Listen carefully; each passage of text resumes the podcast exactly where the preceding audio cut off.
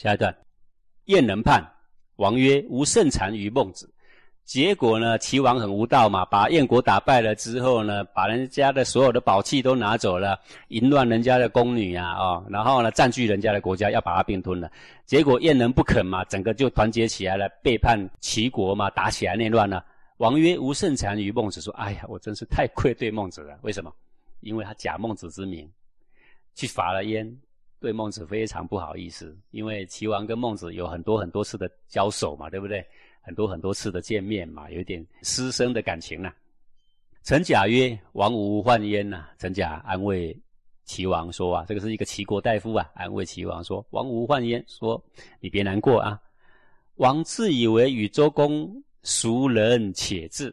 说齐王啊，你自以为跟周公来比的话，谁比较仁而且比较智慧？好，王曰：‘吾是何言也呀？’”齐王说：“哎，你说这什么话？我怎么敢跟周公比呀？周公何许人也呀？”曰：“周公使管叔兼殷，管叔以殷叛。”他说：“我告诉你啊，陈甲跟齐王说：‘哎，你怎么说你不能跟周公比呢？’我告诉你，周公也不怎么样。哎，怎么样不怎么样呢？周公呢，叫他的兄长叫做管叔，去监管这个殷朝。当时纣王不是被打败了吗？那一块地交给了管叔。”也就是说，管叔去当了这个殷地这个地方的诸侯了啦。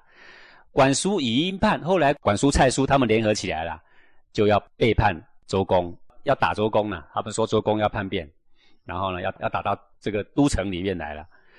知而使之是不仁也啊，不知而使之是不智也呀。说这个周公，我认为不怎么样，因为他如果知道管叔会背叛，然后却叫他去在那边当主管，这个叫做不仁。因为什么？他的哥哥嘛。那你叫你的哥哥这么差的哥哥来这边当主管，结果叛变了，死了那么多人，这是不仁。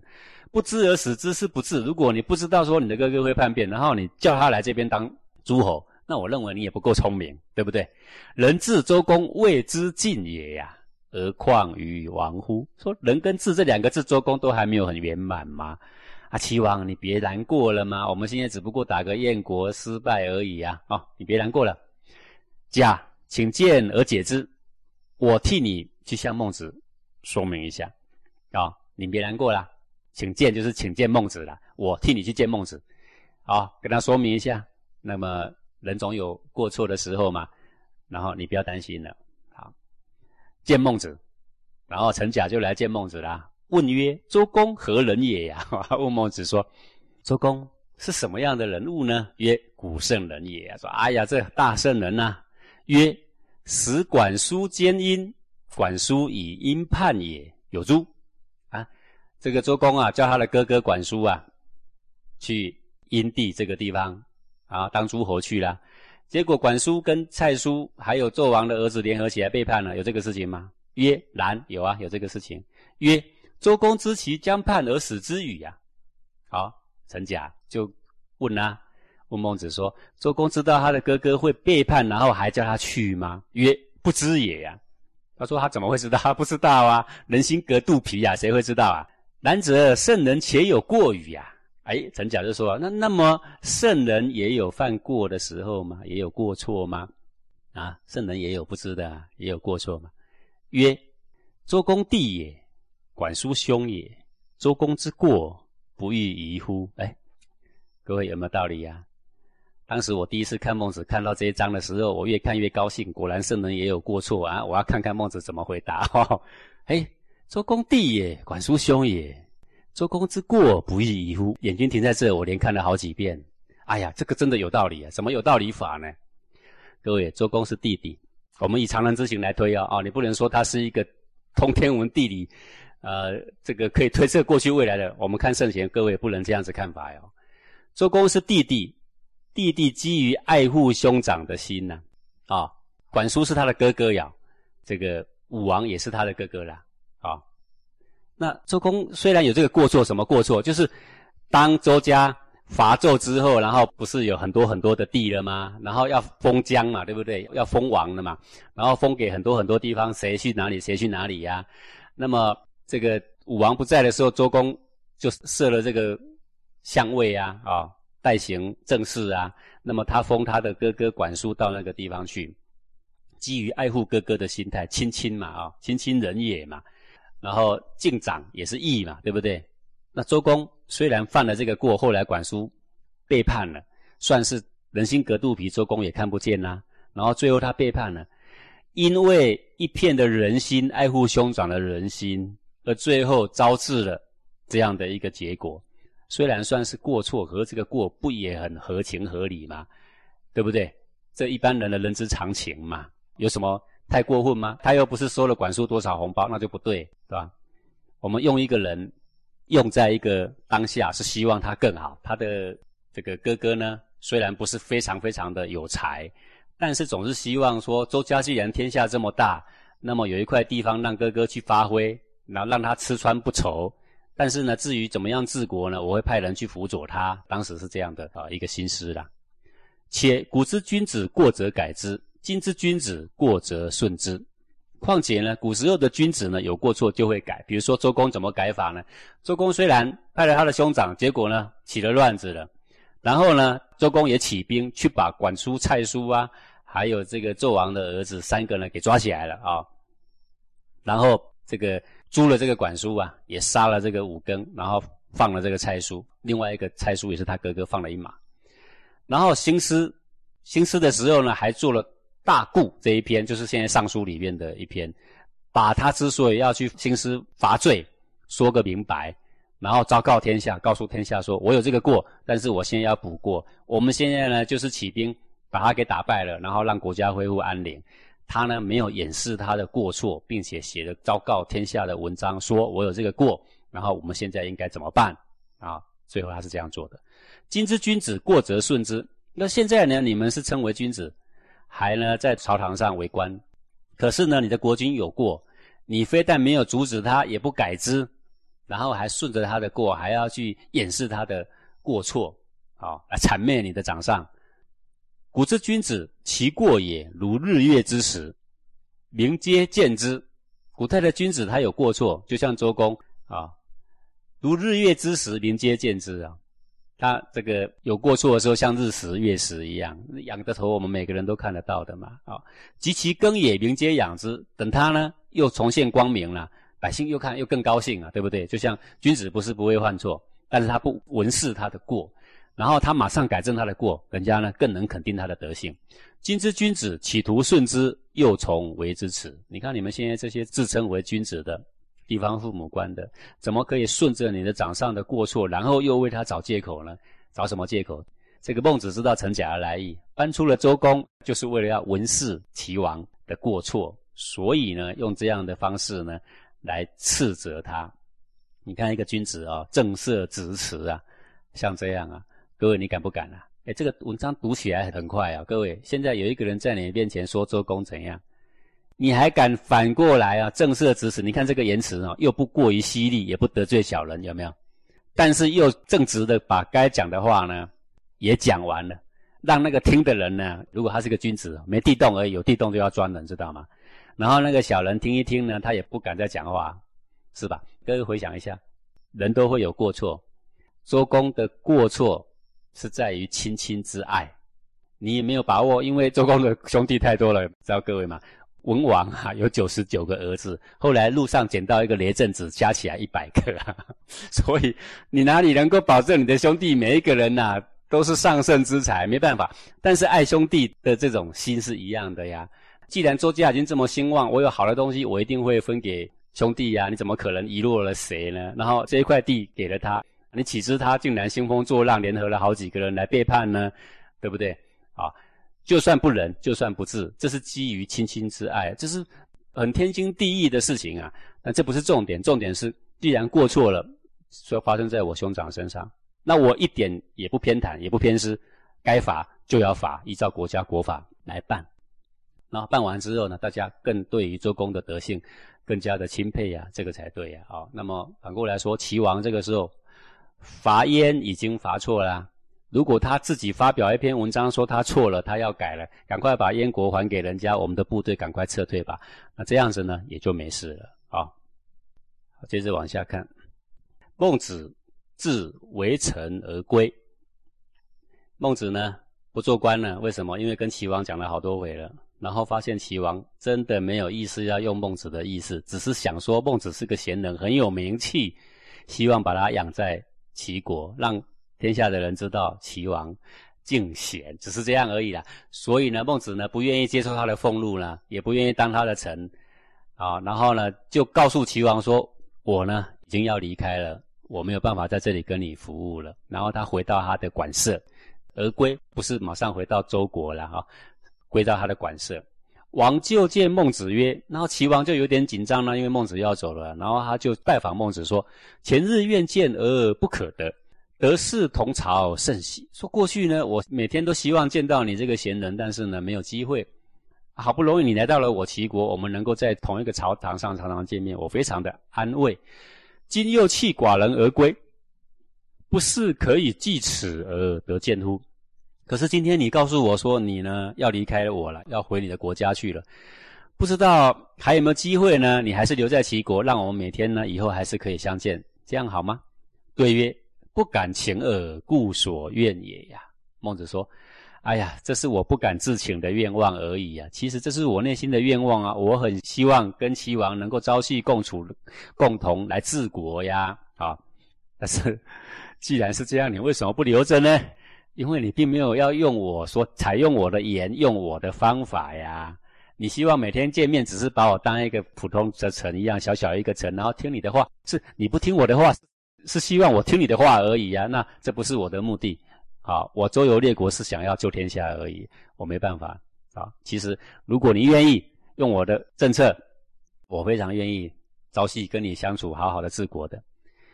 他日王位使子曰：“我欲。”中国而受孟子事，然后呢，有一天，齐王跟他的臣叫石子说啊，说我想要在齐国的正中央啊，中国就是齐国的正中央，然后呢，给孟子呢盖一个大大的这个场所啊，什么私塾也好啦，什么学校都好啦，啊，盖一个在我齐国正中央，四面八方来跟他受教的人都方便，养弟子以万钟。好，然后呢，我配给他一万钟的俸禄呢，让这些群弟子呢都能够在这里生活，使诸大夫国人皆有所今事，使这个我们齐国里面的所有的圣贤都可以呢跟他去效法。子何为我言之？说石子啊，我希望这样，你用这个条件去跟孟子说说看，我希望他留下来。呃，看到这里，我们各位就会知道了，说。我常听到很多年轻人在批评，说孔子啊、孟子啊，周游列国到哪里去都没有人要用他，有没有？所以不得已呢，奔波在道路上。各位，你读《论语》也好，你还是读孟子也好，你都会看到很多人要用他们，最后都是他们自己走的。就像这样，各位，你看齐王要不要用他？是要留他的，俸禄高不高？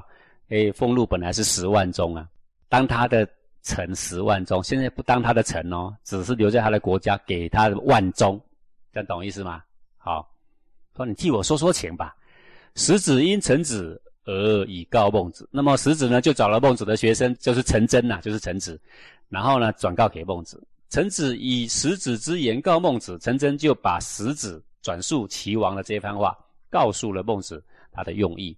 孟子曰：“然，夫石子物之其不可也呀。”孟子说：“哦，这样吗？他要在中国。”在齐国的中间，给我好大的一个宅院，然后呢，我的弟子在那里呢，还配给了一万钟。可是石子哪知道这不可以的原因呢？我不得不离弃是有原因的，他哪里会知道呢？如死于欲富，持十万而受万，是为欲富乎？哎，如果我孟子是一个爱财的人，想要富裕的生活，我辞掉了他当时给我的十万钟的俸禄。而接受他现在给予说他要养我的弟子的一万钟的俸禄，我这样算是为了求富贵吗？各位，你懂意思吗？当时齐王要孟子做他的卿哦，他要给孟子官禄是十万钟，是很高很高的哦。现在呢，他因为不愿意当臣，不愿意当臣，齐王就不能够说我要给孟子多少爵禄的俸禄，不行的。只能够说，我呢每个月补贴给他们养这么多弟子，还不说给孟子的人，知道吗？说我给的这些弟子呢，一个月呢一万钟。孟子是说，我们加起来反正就是十万对一万嘛，对不对？我辞掉了十万钟，然后接受这一万钟，我们师徒这样是为了想要富贵吗？我周游天下是为了富贵吗？我其实只是因为我要行道，大道不行，所以我必须去。没有理由接受你的俸禄，我就等于你的小老婆被你买起来，不干的。好，季孙曰：“意在子孰矣呀？”孟子现在引用季孙所说过的话了，说：“怪哉怪哉呀！这个子孰仪这个人呐，使己为政不用，则易以矣呀。”他说自己去从政哈，想要赚这个官禄啊，然后呢得不到人家荐用，则易以，那就应该要停止啦，对不对？又使其子弟为卿。啊，然后呢，自己不用嘛，只好又派他的弟子说：“来来来，你们去应征，说不定你们用的话呢，还可以赚些钱，得一些俸禄嘛。”啊，就是说自己得不到，然后又要想办法让弟子一样，反正目标就是钱，其他的不管。人亦孰不欲富贵，而独于富贵之中有失垄断焉？说天下谁不愿意富贵，都想富贵，可是呢，就这个人在富贵这个欲望里面呢，想垄断一切的获利，自己不用。叫群弟子全部攻啊，攻到这个朝堂里面，反正什么位置都可以占，啊，像他包揽所有的获利一样，叫做垄断。古之为士者，以其所有易其所无者。啊，现在孟子说了，说古时候呢，有这样子在市场上做生意，在市场上做生意呢，就是以其所有易其所无者，就是物物交换嘛，以物易物嘛。我有地瓜，啊，换你的芋头行不行啊？好，就这样互相换嘛。有失者自之耳啊。那么每一个市场都有政府派的人在那边看管，看管他不是抽税，他是干嘛？万一你们有什么赠送，让这个看管的人出来主持公道。自知就是说主持公道。有见大夫焉，必求垄断而登之，以左右望而往势利。就有那样子很贪财的卑贱的人呐啊。想要垄断一切的获利，别人总要赚钱嘛。那么多生意人来这里都要赚钱，哪里有货全部交给你一个人，然后呢，都让你一个人来赚钱？然后呢，他垄断，他就是登在高高的岗上，左右望，左右看，任何有带东西来要卖的人都得经过他的手，而往势力，网罗了所有的利润呐。啊，我给你一点蝇头小利，就像我们现在所说的这个大包商一样啊，有没有？大盘呐啊，网罗了势力，人皆以为贱。故从而争之。后来的人都认为这个人这样的做是很卑贱的做法，很不好的做法，只为钱嘛，对不对哈？我们全部的人都变成他的奴隶了嘛，都给他赚钱。所以那个政府呢，本来是派人去主持公道而已啊，现在变成派去的人就是要征税，就是你们是生意人，反正你有赚钱就得要缴税。征商至此见丈夫死矣啊！所以商人以后做生意都被抽税。是谁搞坏的呢？就是那个登上了那个高岗哈，左右望，然后有人来要做生意，全部都得缴到我这里来，因为有这个贱丈夫这么样的害群之马，所以搞得以后的商人都得抽税呀，这是很不好的啊。那这个孟子讲这段是什么意思啊？说我不愿意当这个贱丈夫啊，我也不愿意当那个子叔仪呀。我都赚不到，我还叫我的所有的这个弟子去赚。而为什么他会这样讲？因为齐王说要给他的弟子多少钱啊？一万钟啊！十万钟我不赚，你又给我弟子又给一万钟，我自己不拿，我的弟子又拿了。哎，我们是想要师徒把这个所有的官场上的所有的俸禄全部赚尽吗？我跟那个在市场上垄断势力的贱丈夫，我有什么不一样吗？你以为我是来赚钱的吗？我是想要救天下、才周游列国的。你把我当成什么人？啊，这是我不得不离开的原因呐，不是俸禄多少的问题了，只在于说你要不要说让我成为执政，把真正的权柄交给一个能够会治国的人，而不是叫会治国的人要听从你的。你要愿意这样的话，我就留下来；你要不愿意的话，你开再多的价码，很抱歉，我不是来这里赚钱的人。好，各位从这段就可以知道说圣贤的心量是什么。视金钱呐如无物啊。孟子如果愿意留在齐国，他的名称上叫做国师。可是问题齐王是不会听他的，这样各位懂意思吗？好，那么当国师也不低呀。他视这个高位呢，也如无物；视金钱也如无物啊；视名望也如无物啊。反正你不要我，我还要再救天下，我要去周游列国呀。各位，这是不是空？这个就叫做性空。好。那么空里面不是没有东西，空里面有一个什么东西？还有一个气节还在，正气还在啊。空里面还有一个救天下的愿望，有一个救天下的一个概念，不是什么都没有。这个就是古圣先贤呢，是以儒家来说，孟子是这样的人。这样的气节人，如果用到佛家去，就是叫做菩萨了，叫做仙佛。哦，只是我们现在的人呢，呃，因为他在这个尘世间是这样，我们就把他给看低了，好像得高高的飘在云端才叫做高人了啊。高人要不要吃饭呢？高人要不要洗澡呀？要不要上班？高人做一些尘世的事情，跟孔孟来比比如何？有谁的气节比这个还高亮？我觉得很少很少了。那么这个如来佛呢，当时在深山里面呢，教学生怎么样修道，怎么样绝招。可是我请问各位，如来佛如果像孟子一样，在这样的世代有志于救国而出来的时候，他会是什么行仪？那也就是这样了。